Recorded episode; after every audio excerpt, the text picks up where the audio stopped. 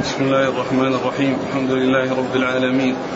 والصلاة والسلام على عبد الله ورسوله نبينا محمد وعلى آله وصحبه أجمعين. أما بعد فيقول الإمام الحافظ أبو عبد الله بن ماجه القزويني رحمه الله تعالى يقول في سننه باب خبز الشعير.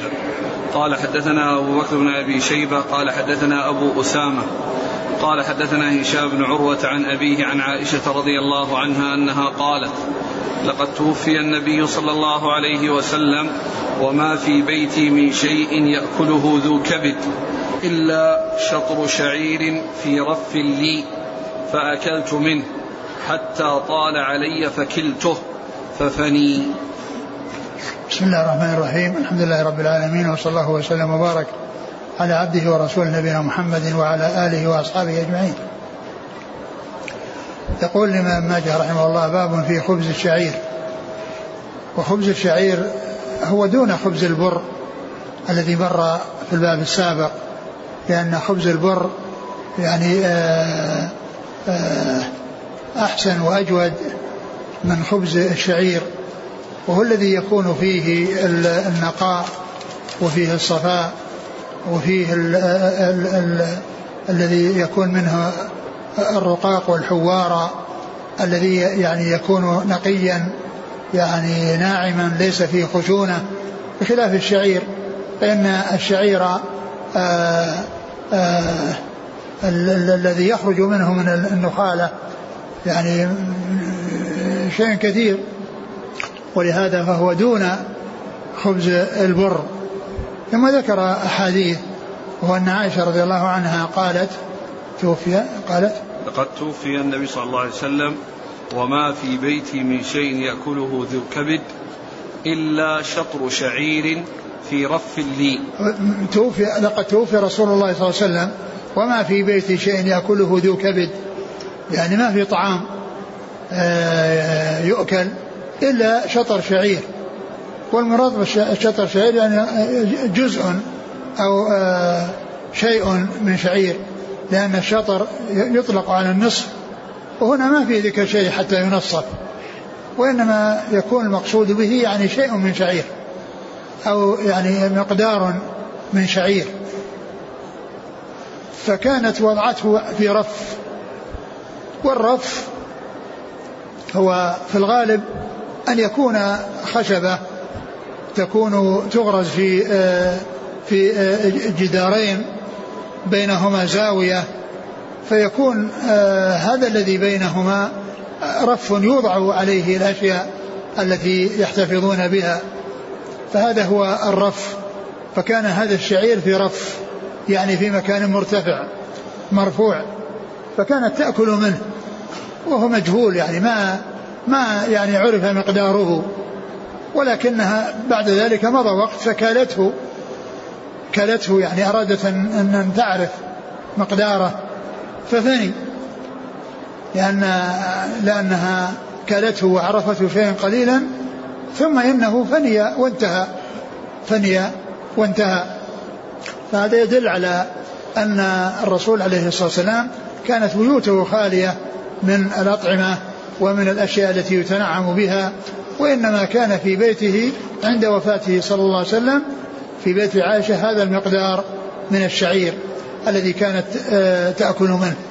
وكما أسلفت هو يعني شيء دون البر وفي الجودة وفي الحسن وفي آه، الصفاء والنقاء. نعم. قال حدثنا أبو بكر بن أبي شيبة. ثقة أخرج أصحاب الكتب إلى الترمذي. عن أبي أسامة. حماد بن أسامة ثقة أخرج أصحاب الكتب. عن هشام بن عروة. ثقة أخرج أصحاب الكتب. عن أبيه عروة بن الزبير ثقة فقيه أخرج أصحاب الكتب. عن عائشة. أم المؤمنين رضي الله عنها وأرضاها الصديقة بنت الصديق وهي ممن أكثر الرواية عن رسول الله صلى الله عليه وسلم. يقول هل الحنطة هي البر؟ نعم هي البر. الحنطة هي البر. قال حدثنا محمد بن بشار قال حدثنا محمد بن جعفر قال حدثنا شعبة عن أبي إسحاق قال سمعت عبد الرحمن بن يزيد يحدث عن الأسود عن عائشة رضي الله عنها أنها قالت ما شبع آل محمد صلى الله عليه وسلم من خبز الشعير حتى قبض. ثم ذكر هذا الحديث عن عائشة ما شبع آل محمد صلى الله عليه وسلم من خبز الشعير حتى قبض. يعني أن, أن أنهم آه، في حياته صلى الله عليه وسلم كان عندهم قلة ذات اليد وقلة الطعام وأن هذا النوع من أنواع الطعام الذي هو يعتبر من من أردائها وأقلها جودة لأنه دون البر ما كانوا يشبعون منه. وقد جاء في بعض الأحاديث أنه يمضي بعض الأحيان يمضي شهر وشهران ولم يوقد في بيت الرسول صلى الله عليه وسلم نار. يعني ما عندهم شيء يطبخونه. لا شعير ولا غير شعير. لا شعير ولا غير شعير. وقالت إن آه، طعامهم التمر والماء. طعامهم التمر والماء. ولهذا مر في الحديث بيت لا تمر فيه جياع أهله. لأنه إذا خلا من الأطعمة التي تطبخ وخلا من التمر يعني معناه يكونوا يجوعون. لكن إذا إذا آه، خلا خلت بيوتهم من الأطعمة التي تطبخ وكان عندهم التمر لا يجوعون. كما قال عليه الصلاة والسلام بيت لا تمر فيه جياع أهله. وآل محمد صلى الله عليه وسلم المقصود بهم أهل بيته زوجاته زوجاته صلى الله عليه وسلم. وهن داخلات في أهل بيته. وسورة الأحزاب التي آياتها آه، في خطاب لهن في آيات عديدة. وجاء في آه، أثنائها إنما يريد الله أن يذهب عنكم رجس البيت. ويطهركم تطهيرا وهن داخلات في هذه الآية دخولا أوليا لأن السباق واللحاق في حقهن. السباق واللحاق يعني ما سبق خطاب لهن وما وما وما جاء بعد ذلك خطاب لهن. ولم يأتي ذكر آه، التنوين أو نون النسوة في قوله إنما يريد الله ليذهب عنكم عنكن أهل البيت وإنما قال عنكم رجس أهل البيت. ليذهب عنكم رجس أهل البيت بالجماعة حتى يشملهن ويشمل غيرهن.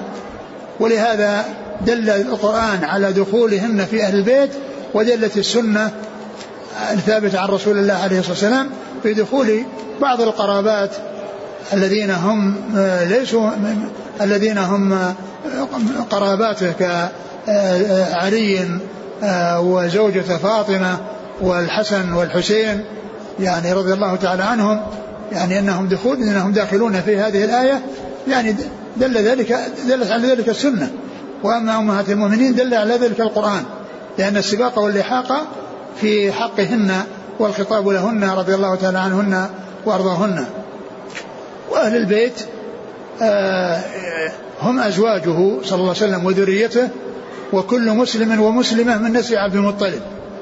كل مسلم ومسلمة من نسل عبد المطلب. يعني لأن لأن بني هاشم الذين هم أهل الب... الذين هم أهل منهم أهل البيت منحصرون في نسل عبد المطلب بن هاشم لأن هاشم ليس له نسل إلا من عبد المطلب وعبد المطلب له أولاد يعني عديدون منهم من أدركه الإسلام ومنهم من لم يدرك الإسلام منهم من, من أدركه الإسلام ومنهم من لم يدرك الإسلام فالذين أدركهم الإسلام أربعة. اثنان وفقهم الله للهداية واثنان خذلا فلم تحصل لهم الهداية. آه، آه، العباس وحمزة آه، أسلم وأبو طالب وأبو لهب لم يسلما فهذا فاثنان حصل لهما الربح حصل لهما السلامة واثنان صار لهما الخذلان ومن ومن نسل عبد المطلب غير هؤلاء الأربعة آه، الزبير الذي بنته آه، آه، ضباعة بنت الزبير التي جاء فيها الحديث اشترطي فقولي حبسني حبسني حابس فمحل حد حبستني فإنها بنت للزبير بن عبد المطلب. وكذلك الحارث ابن عبد المطلب الذي يعني له أولاد ويعني وهم عدد وهم مسلمون. فمن كان مسلما من نسل عبد المطلب كل مسلم ومسلم من نسل عبد المطلب فهو من أهل البيت. هو من أهل البيت. كل مسلم ومسلمة من نسي عبد المطلب هو من أهل بيت الرسول صلى الله عليه وسلم. نعم. قال حدثنا محمد بن بشار. هو الملقب بن دار ثقة أخرج أصحاب الكتب. عن محمد بن جعفر وهو, غندر ثقة أخرج أصحاب الكتب. عن شعبة ابن الحجاج ثقة أخرج أصحاب الكتب. عن أبي إسحاق وهو عمرو بن عبد الله الهمداني السبيعي ثقة أخرج أصحاب الكتب. عن عبد الرحمن بن يزيد وهو النخعي ثقة أخرج أصحاب الكتب. عن الأسود وهو النخعي ثقة أخرج أصحاب الكتب. عن عائشة. نعم. قال حدثنا عبد الله بن معاوية الجمحي قال حدثنا ثابت بن يزيد عن هلال بن خباب عن عكرمة عن ابن عباس رضي الله عنهما أنه قال كان رسول الله صلى الله عليه وسلم يبيت الليالي المتتابعة طاويا وأهله لا يجدون العشاء وكان عامة خبزهم خبز الشعير. ثم ذكر هذا الحديث عن ابن عباس أن النبي صلى الله عليه وسلم كان يبيت الثلاث الليالي المتتاليات. لا يجد شيئا يبيت طاويا. يعني يبيت خاليا بطنه لم يتعشى. ما حصل له عشاء. يبيت طاويا. يعني طاويا يعني إنه لم يأكل شيئا. وكان أهل بيته عامة ما يأكلون الشعير. يعني طعامهم الشعير الذي هو يعني من أدنى الطعام وأقل الطعام. واحيانا لا يحصلون هذا الشعير الذي هو أقل الطعام وأدنى الطعام. نعم. قال حدثنا عبد الله بن معاوية الجمحي. هو؟ ثقة أخرج أبو داود والترمذي بن ماجه. نعم. عن ثابت بن يزيد. وهو ثقة أخرج أصحاب الكتب. عن هلال بن خباب. وهو؟ صدوق أصحاب السنن. عن نعم. عكرمة عن ابن عباس. عكرمة هو ابن عباس ثقة أخرج أصحاب الكتب. وابن عباس هو عبد الله بن عباس ابن عبد المطلب أحد العباد له الأربعة وأحد السبعة المكثرين من حديث النبي صلى الله عليه وسلم. قال حدثنا يحيى بن عثمان بن سعيد بن كثير بن دينار الحمصي وكان يعد من الأبدال.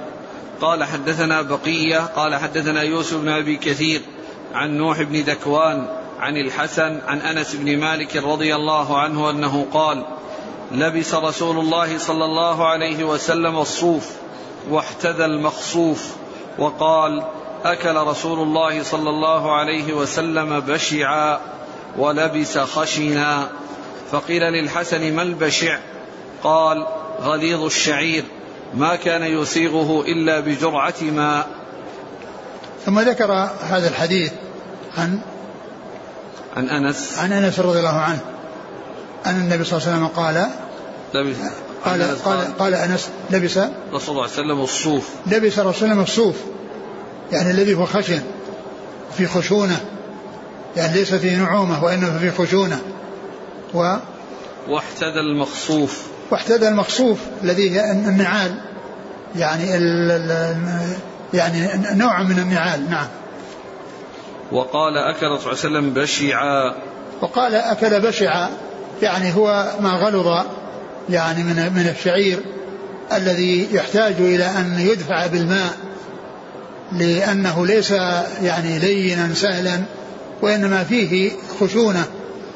ف ولهذا فسره الحسن بأنه بأنه الشعير أو ما غلظ من الشعير.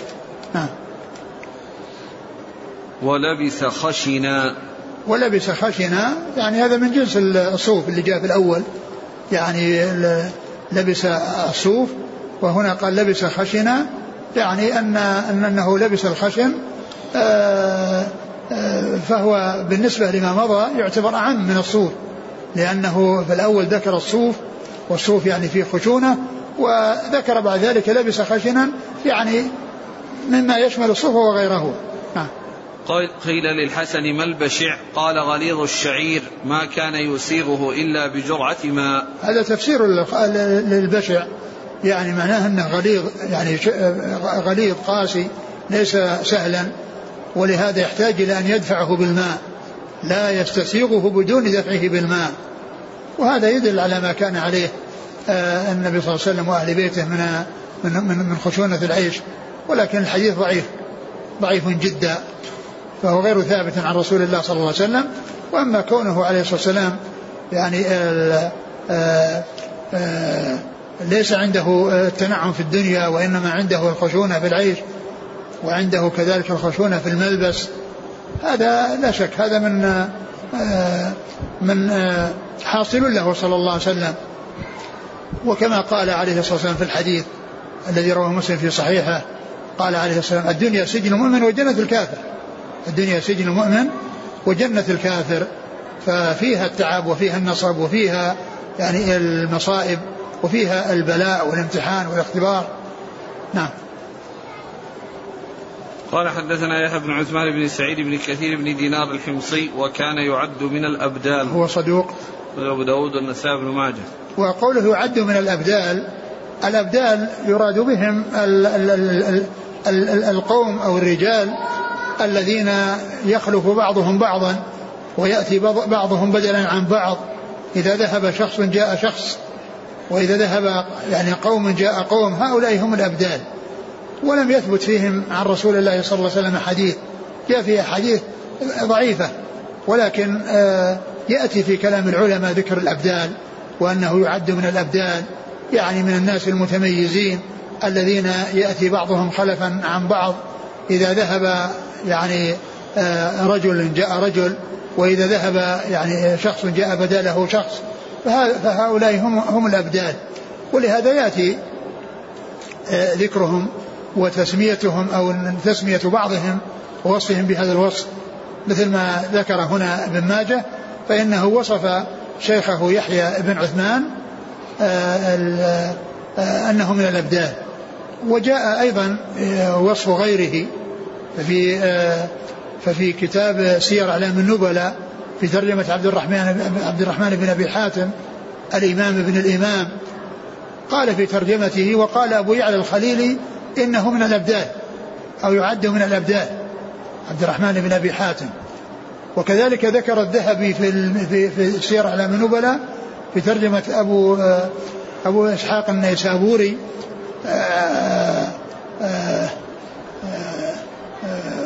إبراهيم بن هانئ. إبراهيم بن هانئ قال إنه يعد من الأبدال. ذكر عن بعض العلماء عن الخطيب وعن غيره أنه يعد من الأبدال. فإذا يأتي ذكر الأبدال وتسمية بعض الأشخاص ووصفهم بذلك في, في, في, في كتب الحديث وفي التراجم كما جاء عن ابن ماجه هنا وكما جاء عن غيره مما ذكرت التمثيل بهم عند الذهبي في كتاب سير أعلام النبلاء. نعم. عن بقية. بقية بن الوليد؟ صدوق خرجه البخاري تعليقا ومسلم وأصحاب السنن. عن يوسف بن أبي كثير. وهو ضعيف. مجهول. مجهول. أخرج له. ابن ماجه. نعم. عن نوح بن ذكوان. وهو ضعيف. وله ابن ماجه. نعم. عن الحسن عن أنس. الحسن بن الحسن ثقة. أخرج أصحاب الكتب وهو مدلس. فإذا الحديث فيه عدة علل. تدليس الحسن وضعف نوح وجهالة يوسف, يوسف وأيضا يعني آه، تدليس بقية. نعم. وإن كان قد صرح. وصرح بالتحديث؟ عن نعم. شيخه فقط. ها؟ صرح بالتحديث عن شيخه هنا فقط. عن يوسف نعم. إذا العلة في في الثلاثة. الذين هم يوسف ونوح وتدريس الحسن. نعم. بقية ما يدل تدليس تسوية ها؟ بقية. نعم قيل أنه قيل إنه يعني عنده تدليس التسوية. يقول السائل هل تدل هذه الأحاديث على أن الإنسان إذا أنعم الله عليه عليه أن يترك أو ينبغي له أن يترك التنعم ويقول أتشبه بالنبي عليه الصلاة والسلام وأتقشف لأنه كان أفضل مني وكان متقشفا. الرسول عليه الصلاة والسلام يقول إن الله إذا أنعم على عبد يحب أن يرى أثر نعمته عليه. يحب أن يثر نعمته عليه. والرسول صلى الله عليه وسلم آه، هكذا كان قوته كان قوته كفافا. كان قوته عليه الصلاة والسلام كفافا. لكن الإنسان إذا أنعم الله عليه آه، يأكل بدون إسراف. يأكل بدون إسراف.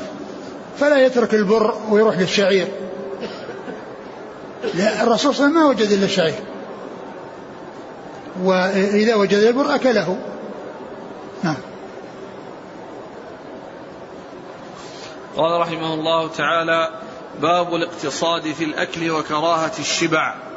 قال حدثنا هشام بن عبد الملك الحمصي قال حدثنا محمد بن حرب قال حدثتني أمي عن أمها أنها سمعت المقدام بن معد كرب رضي الله عنه يقول سمعت رسول الله صلى الله عليه وسلم يقول ما ملأ آدمي وعاء شرا من بطن حسب الآدمي لقيمات يقمن صلبه فإن غلبت فإن غلبت الآدمي نفسه فثلث للطعام وثلث للشراب وثلث للنفس.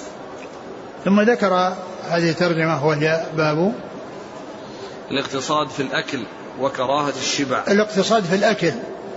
يعني الاقتصاد هو الاعتدال فيه وعدم من الانهماك بالمآكل والتوسع فيها وإنما يكون الإنسان معتدلا. لا يكون مقترا على نفسه ولا يكون مسرفا يتجاوز الحد ويعني ويكثر من يعني من من التنعم. ولكنه آه، آه، يأكل مما أعطاه الله بدون تقتير وبدون إسراف.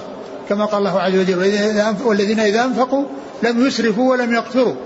وكان بين ذلك قواما. والذين إذا أنفقوا لم يسرفوا ولم يقتروا وكان بين ذلك قواما يعني هذا هو الاعتدال وهذا هو الاقتصاد الذي هو التوسط في الأمور لا إفراط ولا تفريط لا إفراط ولا تفريط.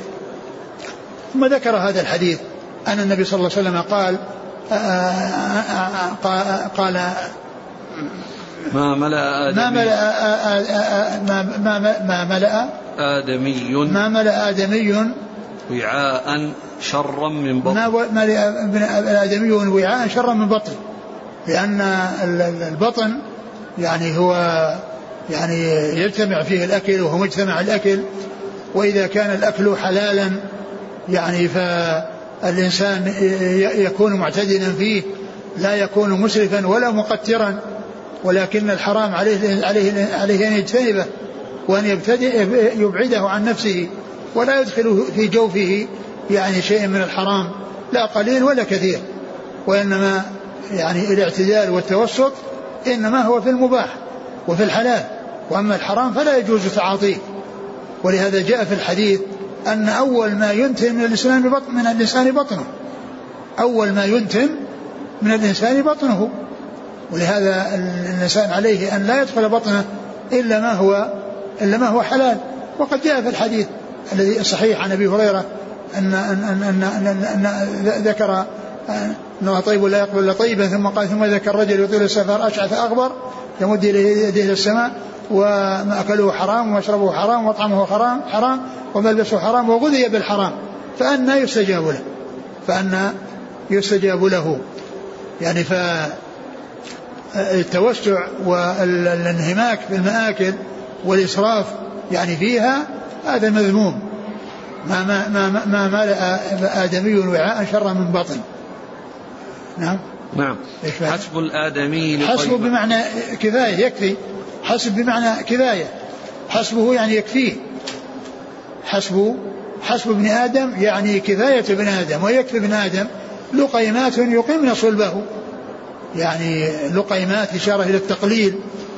يقمن صلبه يعني بحيث يعني يصير عنده قوة وعنده حركة يعني يستطيع أن يتحرك لأن الإنسان إذا لم يأكل أصابه الهزال أصابه الهزال وأصابه الضعف ولكنه آه، آه، لا بد لحياته وبقائه في الحياة الدنيا أن يأكل ولكنه لا يتوسع في الأكل. فإن, فإن غلبته نفسه وأراد التوسع فلا يكون آآ آه، آآ كل ما في بطنه آه، طعام وشراب. وإنما يكون ثلث لطعامه وثلث لشرابه وثلث لنفسه. وثلث لنفسه يعني معناه يتنفس. ما يكون يدخن بطنه ويملأ بطنه بحيث يعني يثقل عليه التنفس ويشق عليه التنفس. والحديث في إسناده ضعف ولكن له طرق. يعني متعددة يكون بها صحيحا ثابتا عن رسول الله صلى الله عليه وسلم. فإن غلبت الآدمية نفسه. يعني معناه أنه يحتاج إلى التوسع في الأكل وإلى يعني ملء بطنه فليكن آآ آآ يكون ثلاث أقسام ثلاثة. يعني ثلث للطعام وثلث للشراب وثلث للنفس يعني يخلي مجال لأنه يتنفس بسهولة. نعم. قال حدثنا هشام بن عبد الملك الحمصي. هو؟ صدوق الربواهم أخرج أبو داود النسائي بن ماجه. نعم. عن محمد بن حرب. وهو صدوق. ثقة أخرج أصحاب الكتب. نعم. عن أمه. وهي؟ قال لا يعرف حالها. نعم. أخرج لها ابن ماجه. عن أمها. وكذلك. لا يعرف حالها.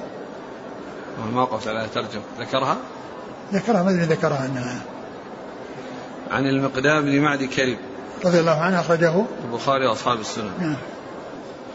قال حدثنا عمرو بن رافع. قال حدثنا عبد العزيز بن عبد الله أبو يحيى عن يحيى البكاء عن ابن عمر رضي الله عنهما أنه قال تجشأ رجل عند النبي صلى الله عليه وسلم فقال كف جس- جشاءك عنا فإن أطولكم جوعا يوم القيامة أكثركم شبعا في دار الدنيا. ثم ذكر هذا الحديث عن ابن عمر. عن ابن عمر. نعم. قال تجشأ رجل عند النبي صلى الله عليه وسلم يعني معناه أن أنه آه، امتلأ بطنه فظهر آه، آه، الجشاء يعني من من جوفه وظهر لذلك صوت يعني يخرج من فمه بسبب امتلاء البطن. فقال كف جشاءك. يعني هذا الذي آه، يخرج منك وهذا الذي آه، يحصل كفه.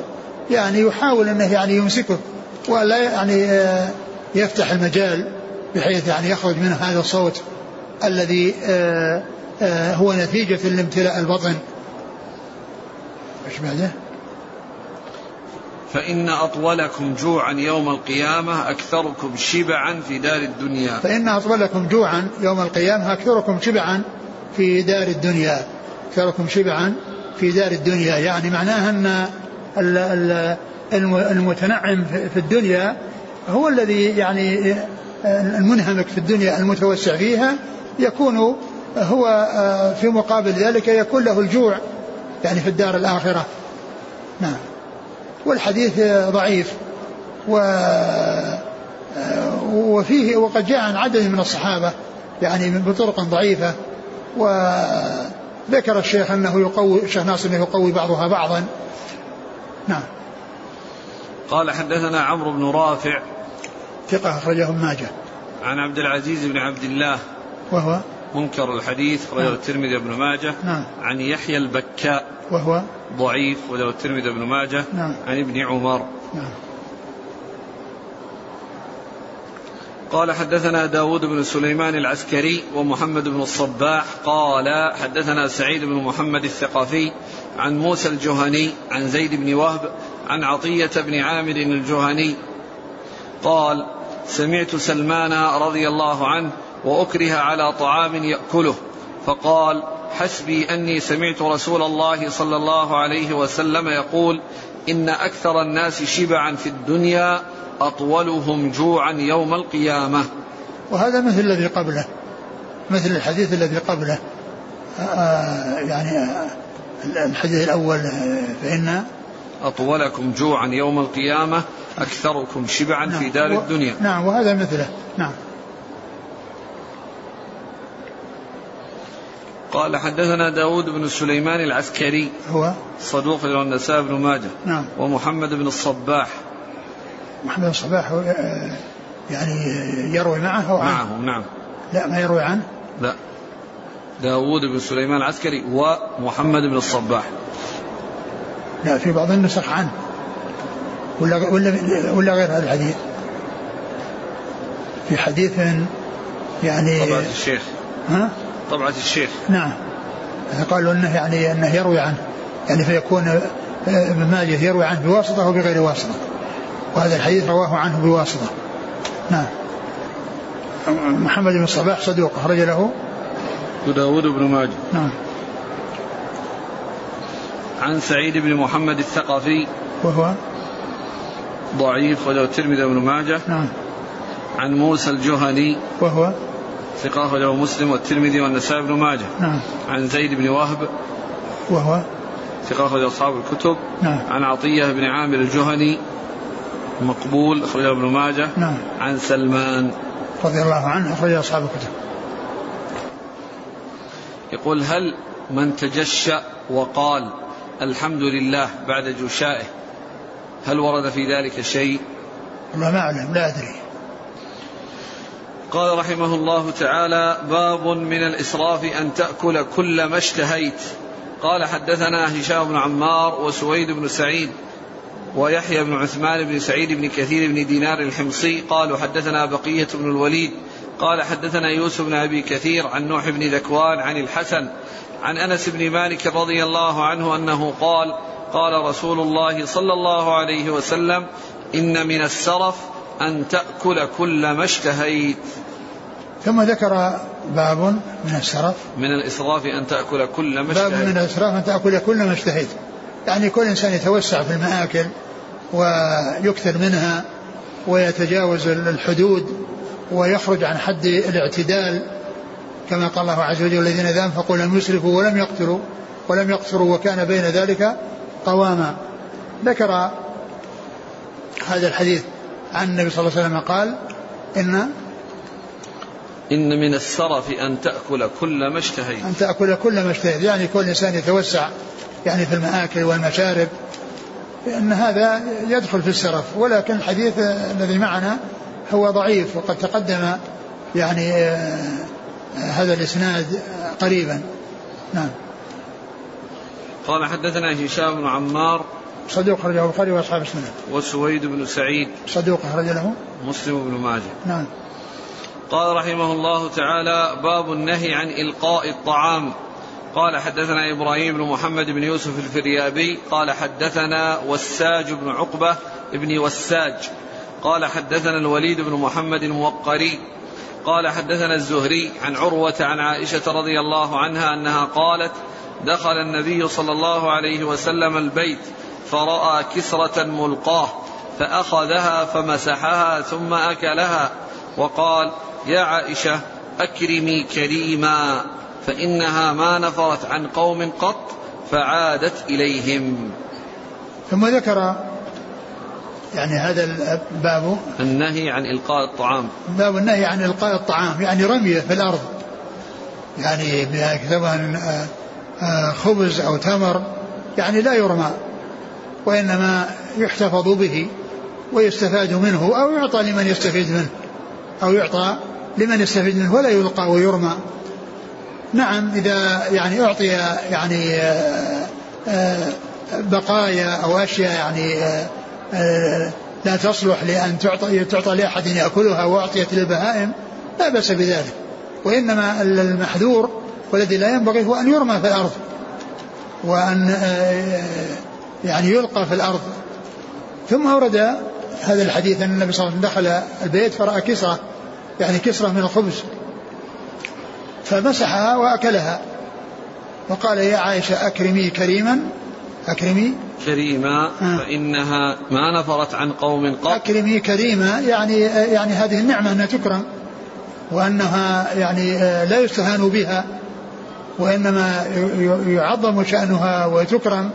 وترفع ويحتفظ بها ويعطى تعطى لمن يستحقها أو تعطى إذا إذا لم تصلح لأحد من من الآدميين فتعطى للبهائم التي تأكلها وتستفيد منها. فإنه فإنها ما نفرت عن قوم قط فعادت إليهم. يعني ما نفرت يعني النعمة يعني ذهبت عن قوم فتعود إليهم. يعني ال كونه يعني يحصل منهم آه، إخلال بما هو مطلوب منهم من النعم بأن يكفروا النعم وأن يتهاونوا في شأنها فلا فلا فلا تعود عليهم.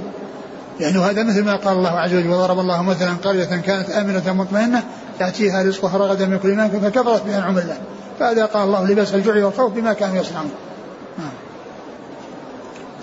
قال حدثنا إبراهيم بن محمد بن يوسف الفريابي هو صدوق له ابن ماجه نعم. عن وساج بن عقبة وهو مستور خرج ابن ماجه نعم. عن الوليد بن محمد وهو متروك رواه الترمذي وابن ماجه آه. عن الزهري محمد بن مسلم بن عبد الله ثقة أخرج أصحاب الكتب عن عروة عن عائشة عروة بن الزبير ثقة فقيه أخرج أصحاب الكتب قال رحمه الله تعالى باب التعوذ من الجوع قال حدثنا أبو بكر بن أبي شيبة قال حدثنا إسحاق بن منصور قال حدثنا هريم عن ليث عن كعب عن أبي هريرة رضي الله عنه أنه قال كان رسول الله صلى الله عليه وسلم يقول اللهم إني أعوذ بك من الجوع فإنه بئس الضجيع وأعوذ بك من الخيانة فإنها بئست البطانة.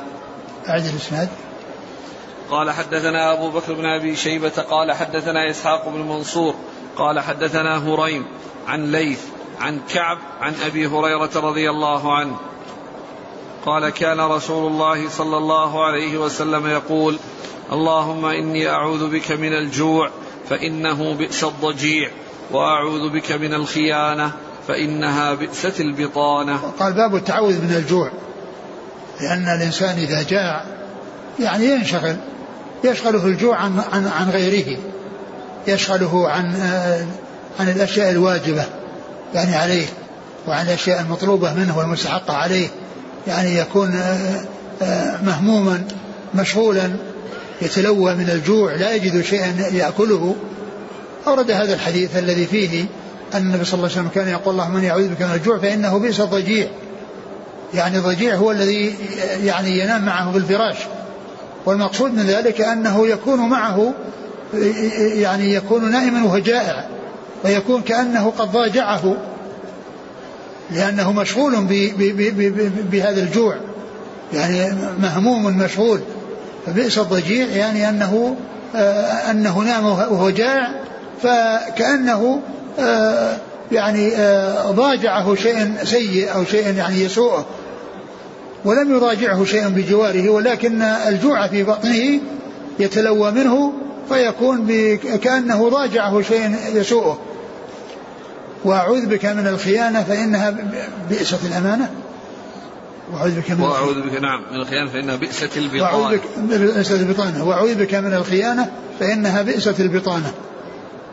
يعني كون الإنسان يكون خائنا يعني فبئست البطانة. والبطانة هي اسم لما يكون يعني له ظهارة وبطانة. يعني كاللباس يعني مكون من طبقات يعني بعضه بطانة وبعضه ظهارة. فال يعني البطانة هي التي تكون في الداخل والظهارة تكون في الخارج. نعم. قال حدثنا أبو بكر بن أبي شيبة عن إسحاق بن منصور.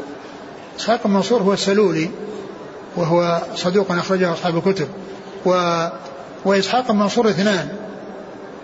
أحدهما في طبقة شيوخ أصحاب الكتب الستة وهو ثقة أخرج أصحاب الكتب إلا أبا داود. و وهذا وإسحاق بن منصور السلولي في طبقة أعلى. إذا جاء في طبقة أصحاب الكتب أصحاب الكتب الستة فهو السلولي الكوسج وإن جاء في طبقة أعلى يعني بطبقة شيوخ الشيوخ فهو السلولي. إسحاق المنصور السلولي وهو صدوق أخرج له أصحاب الكتب.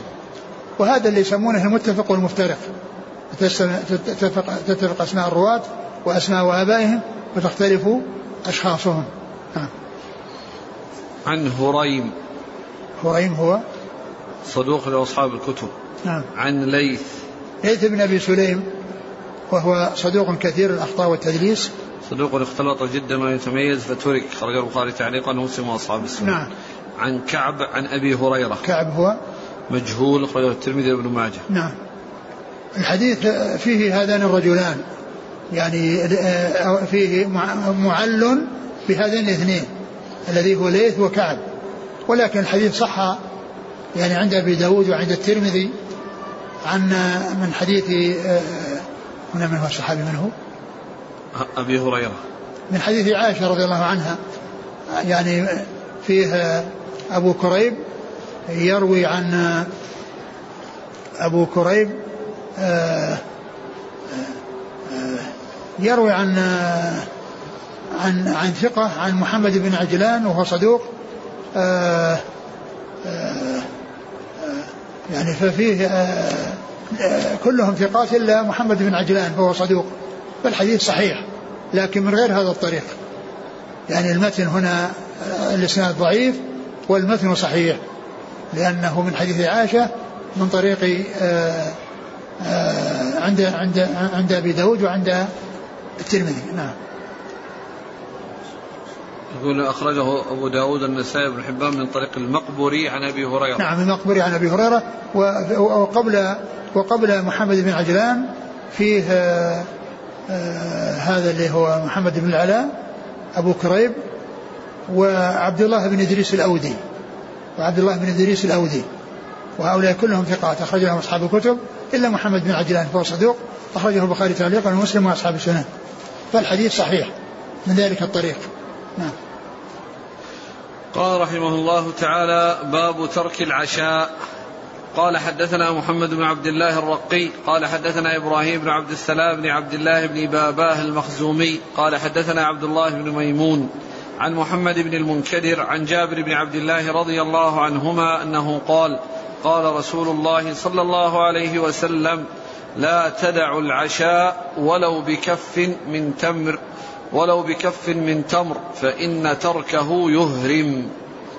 ثم ذكر باب العشاء. ترك العشاء. باب ترك العشاء. يعني أن الإنسان يقصد بهذا أن الإنسان لا يترك العشاء وإنما يتعشى ولو بالشيء اليسير.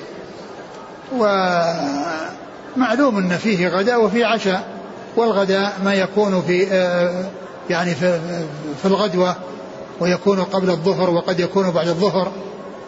لأنه يعني كما جاء في حديث ما كنا نقيل ولا نتغدى إلا بعد الجمعة لأنهم كانوا يقيلون ويتغدون قبل قبل الزوال ولكنهم يوم الجمعة يأتون مبكرين فلا يعني يحصل منهم الغداء ولا يحصل منهم ال يعني القيلولة إلا بعد الجمعة لأنهم يأتون مبكرين وإلا فإن غداءهم يكون قبل الزوال وقيلولتهم قبل الزوال. قال ما كنا نقيل ولا نتغدى إلا بعد الجمعة يعني يوم الجمعة. أما قبل في غير يوم الجمعة يتغدون قبل الزوال ويقيلون قبل الزوال. آه ثم ذكر هذا الحديث يقول إيش؟ لا تدعوا العشاء. ولو, ولو بكف من تمر. ولو بكف من تمر يعني يعني ولو أن تأكلوا قليلا من التمر فإن ترك العشاء يهرم. يعني يهرم يعني يؤدي إلى الهرم. ومن الهرم يعني معناها الضعف بسبب الكبر.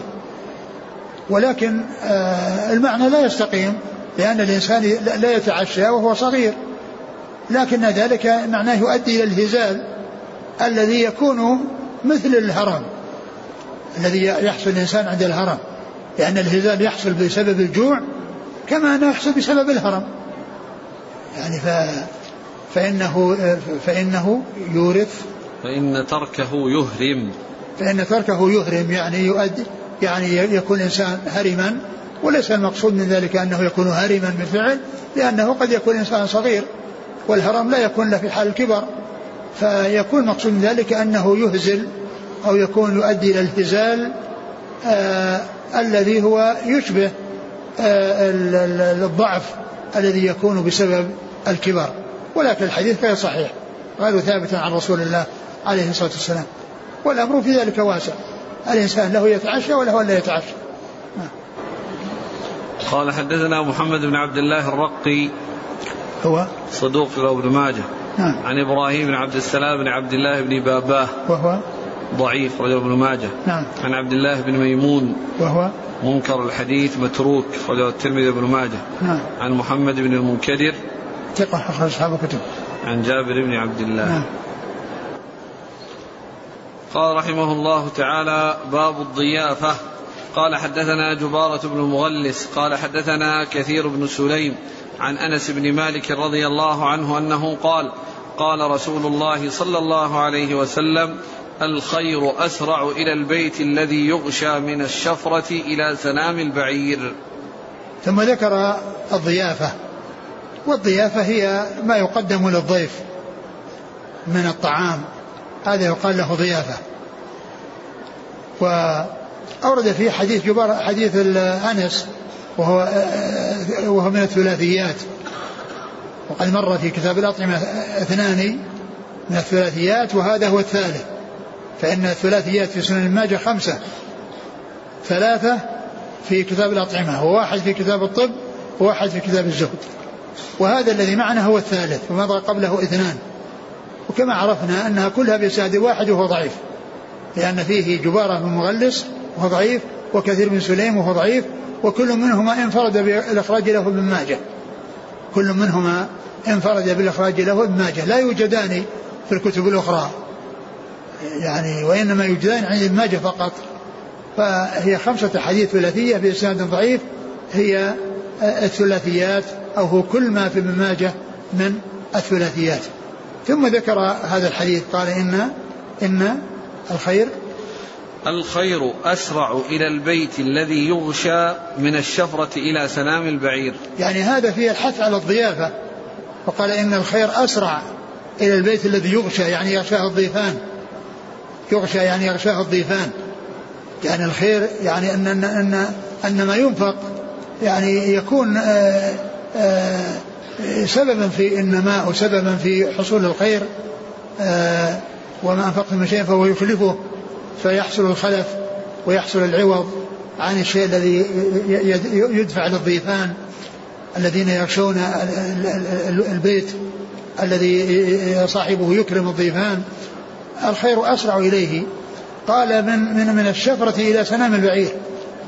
يعني معناه أن الشفرة أنه يسرع بالشفرة إلى سنام البعير. وذلك أنهم إذا إذا ذبحوا البعير وانتهى ومات يبدأون بالسنام. يعني بحيث يعني يشقون يعني من من مؤخر البعير ما مارا بوسط السنام إلى المقدمة.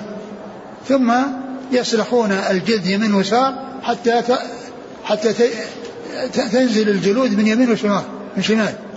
حتى إذا وجبت جنوبها يعني معناها أنها سقطت يمينا وشمالا الجنوب يعني بعد أن سلخوها.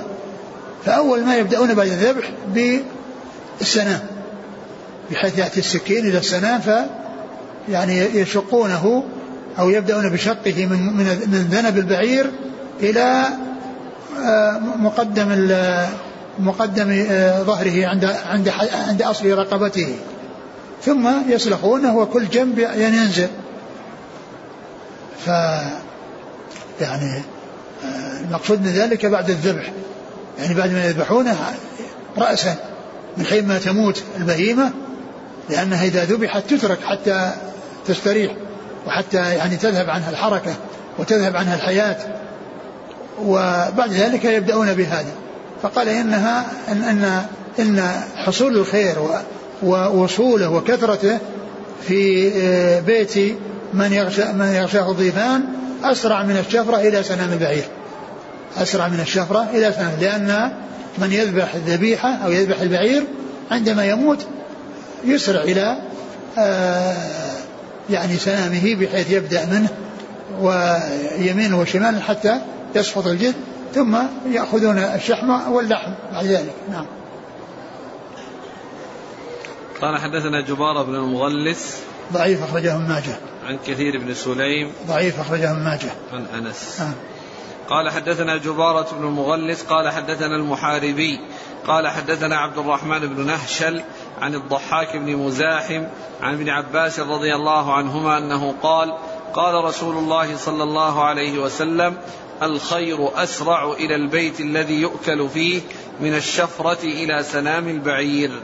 وهذا مثل الذي قبله مثل الذي قبله وهو طريق آخر وفيه جبارة في الطريق الأول الذي في الطريق الأول وليس في كثير من سليم الذي كان في الطريق السابقة وإنما فيه غيره. والإسناد؟ قال حدثنا جبار المغلس عن المحاربي. المحاربي هو عبد الرحمن المحاربي وهو؟ لا بأس به خرج أصحاب الكتب. نعم. قال حدثنا عبد الرحمن بن نهشل. وهو يعني عبد الرحمن هو المحاربي. يعني المحاربي عبد الرحمن قال حدثنا نهشل. لأنه جاء في ابن ماجه هكذا ولكن الصواب كما قال الحافظ بن حجر أن أنه أن المحاربي عبد الرحمن أو عبد الرحمن المحاربي عن نهشل. ونهشل متروك. رجل ابن ماجه. نعم. عن الضحاك بن مزاحم. وهو صدوق كثير الإرسال أخرج أصحاب السنن. نعم. عن ابن عباس. نعم. قال حدثنا علي بن ميمون الرقي. قال حدثنا عثمان بن عبد الرحمن عن عط عن علي بن عروة عن عبد الملك عن عطاء عن أبي هريرة رضي الله عنه. قال قال رسول الله صلى الله عليه وسلم إن من السنة أن يخرج الرجل مع ضيفه إلى باب الدار. ثم ذكر هذا الحديث يعني المتعلق بالضيف وإكرامه وأن الإنسان عندما يكرمه ويريد أن يذهب فإنه يعني يرافقه يعني آه، يشيعه. فأورد في هذا الحديث أن من السنة إن من السنة يعني إما مقصود من من الطريقة الحسنة التي يعني آه، آه، يكرم بها المضيف الضيف أن يخرج معه إلى الباب بمعنى أنه يشيعه يعني ويودعه أو أنه من أو أنها من سنة الرسول صلى الله عليه وسلم أو أنها من سنة الرسول عليه الصلاة والسلام. والحديث ضعيف جدا ولكن كون الإنسان يضيف أو يكرم صاحبه بأن يعني يمشي معه لا شك أن هذا من من من العادات الطيبة. وأنا ما أذكر الآن يعني شيء يعني آآ آه، آآ آه، يعني غير هذا الحديث فيما يتعلق يعني ولا أدري هل مر بنا يعني فيما مضى يعني شيء يعني يدل على ما دل عليه هذا الحديث أو ما مر آه، لكنه المعنى صحيح وكون الإنسان يكرم ضيفه بأن يشيعه ويمشي معه ويودعه لا شك أن هذا يعني هذا من محاسن الأخلاق. نعم. واللي ذكروه آثار. عن الإمام أحمد وعن الشعبي وعن نعم بس أنا أبغي حديث هل في جاء حديث ولا لا؟ ولا فيه يعني نعم الشعبي ذكروا عنه. يعني نعم. قال حدثنا علي بن ميمون الرقي. هو؟ ثقة أخرجه النسائي بن ماجه. نعم. عن عثمان بن عبد الرحمن. هو؟ صدوق أكثر الرواية عن الضعفاء والمجاهيل فضعف. نعم. رجل أبو داود النسائي بن ماجه. نعم. عن علي بن عروة. وهو متروك؟ رجل ابن ماجه. نعم. عن عبد الملك. هو؟ بن أبي سليمان العرزمي صدوق له أوهام. اخرج نعم. البخاري تعليقا ومسلم وأصحاب السنن. نعم. عن عطاء عن أبي هريرة. عطاء بن أبي رباح ثقة. أخرج أصحاب الكتب. انتهى الباب انتهى الباب. نعم. والله تعالى أعلم وصلى الله وسلم وبارك على عبده ورسوله نبينا محمد وعلى آله وأصحابه أجمعين. جزاكم الله خيرا وبارك الله فيكم ألهمكم الله الصواب ووفقكم للحق ونفعنا الله بما سمعنا وغفر الله لنا ولكم وللمسلمين أجمعين. أنا كاني أذكر في شيء مر بنا حول يعني حول التوديع أو الخروج مع الضيف. هذا ينقل فائدة عن الشيخ بن عثيمين في الممتع. في المجلد الثاني عشر يقول الشيخ رحمه الله ليس من السرف أن تأكل ما تشتهي بل هو من التنعم بنعم الله عز وجل. نعم لو اختار أشياء غالية لا تليق بمثله فهذا صحيح. نعم هو التوسع لا شك أنه يعني يعني التوسع والانهماك يعني آه، فيه ما فيه. الشيخ الألباني يصحح حديث كان صلى الله عليه وسلم يأكل الرطب مع الخربز يعني البطيخ. في السلسلة الصحيحة 58 يقول ومن فوائد الحديث قال الخطيب في الفقيه والمتفقه مر بنا أن الحديث الذي عندنا ضعيف ولكنه جاء من طرق أخرى. يعني الحديث الذي مر بنا فيه كلام. الحديث الذي مر بنا أين هو؟ وش اسمه ذكرتم أن الإسناد ضعيف وجاء بإسناد آخر صحيح. إيه بس لكن أنا وش الإسناد اللي فيه؟ وش هذا؟ محمد بن الصباح وعمرو بن رافع عن يعقوب بن الوليد بن أبي هلال المدني. هذا, هذا كذبه هذا اللي في أبو زكير؟ لا لا أبو زكير في كل البلح بالتمر. ها. ذاك يحيى بن محمد بن قيس. لا قال إيش؟ يعقوب بن الوليد بن أبي هلال. وش في إيش قال فيه؟ كذبه أحمد وغيره. نعم. لكنها لكنه جاء من من من غير هذا الطريق و و و و والبطيخ يشمل الأخضر والأصفر. الأصفر الخربز لأن من الأصفر الخربز. فكله داخل ولهذا قال المباطخ يعني إنه لا, يز... لا ليس فيها زكاة. المباطخ يعني مثل اللي يسميه الآن الحبحب اللي هو أخضر. ومثل ال ال الأصفر الذي هو الخربز وغير الخربز هو الأخ أراد أن يذكر الفائدة التي نقلها الشيخ الألباني نعم. عن كتاب الخطيب الفقيه المتفقه نعم. يقول قال الخطيب في الفقيه المتفقه بعد أن ساق سنده إلى عبد الله بن جعفر قال في هذا الحديث من الفوائد أن قوما ممن سلك طريق الصلاح والتزهد قالوا لا يحل الأكل تلذذا ولا على سبيل التشهي والإعجاب ولا يأكل إلا ما لا بد منه لإقامة الرمق. فلما جاء هذا الحديث سقط قول هذه الطائفة وصلح أن يأكل الأكل تشهيا وتفكها وتلذذا. وقالت طائفة من هؤلاء إنه ليس لأحد أن يجمع بين شيئين من الطعام ولا بين أدمين على خوان. فهذا الحديث أيضا يرد على صاحب هذا القول ويبيح أن يجمع الإنسان بين لونين وبين أدمين فأكثر. لأن هنا لأن هنا رطب و... بطيخ. وبطيخ نعم. وكذلك مثل ذاك اللي الرطب بالقثة نفس الشيء. يقول في بعض الأحيان نعطى طعاما كثيرا وما يبقى منه نرميه في الزبالة. مع العلم أننا لا نجد لمن نعطيه وإذا بقي عندنا فإنه يفسد. أما قولة يرمى في الزبالة فهذا خطأ خطأ. الطعام لا يرمى في الزبالة؟ يعني يوضع في مكان طاهر أو في مكان يعني يأتيه يعني شيء من الحشرات تأكله أو يأتيه أحد يأخذه علفا لغنمه.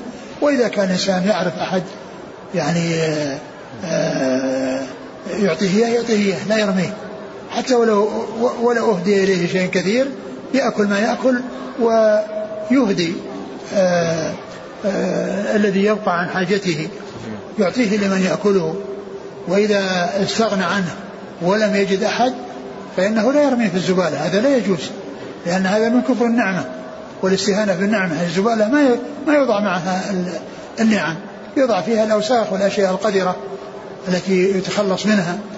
وأما النعم فإنها لا توضع في الزبالة وإنما تعطى لمن يستحقها أو توضع في مكان يعني نظيف في مكان يعني متميز يعني حتى يأخذها من يأخذها لغنمه أو تأتيها بعض الحيوانات كالهررة وغيرها القطط وغيرها فتأكله.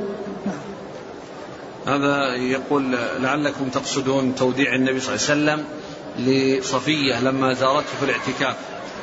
لا لا غير هذا.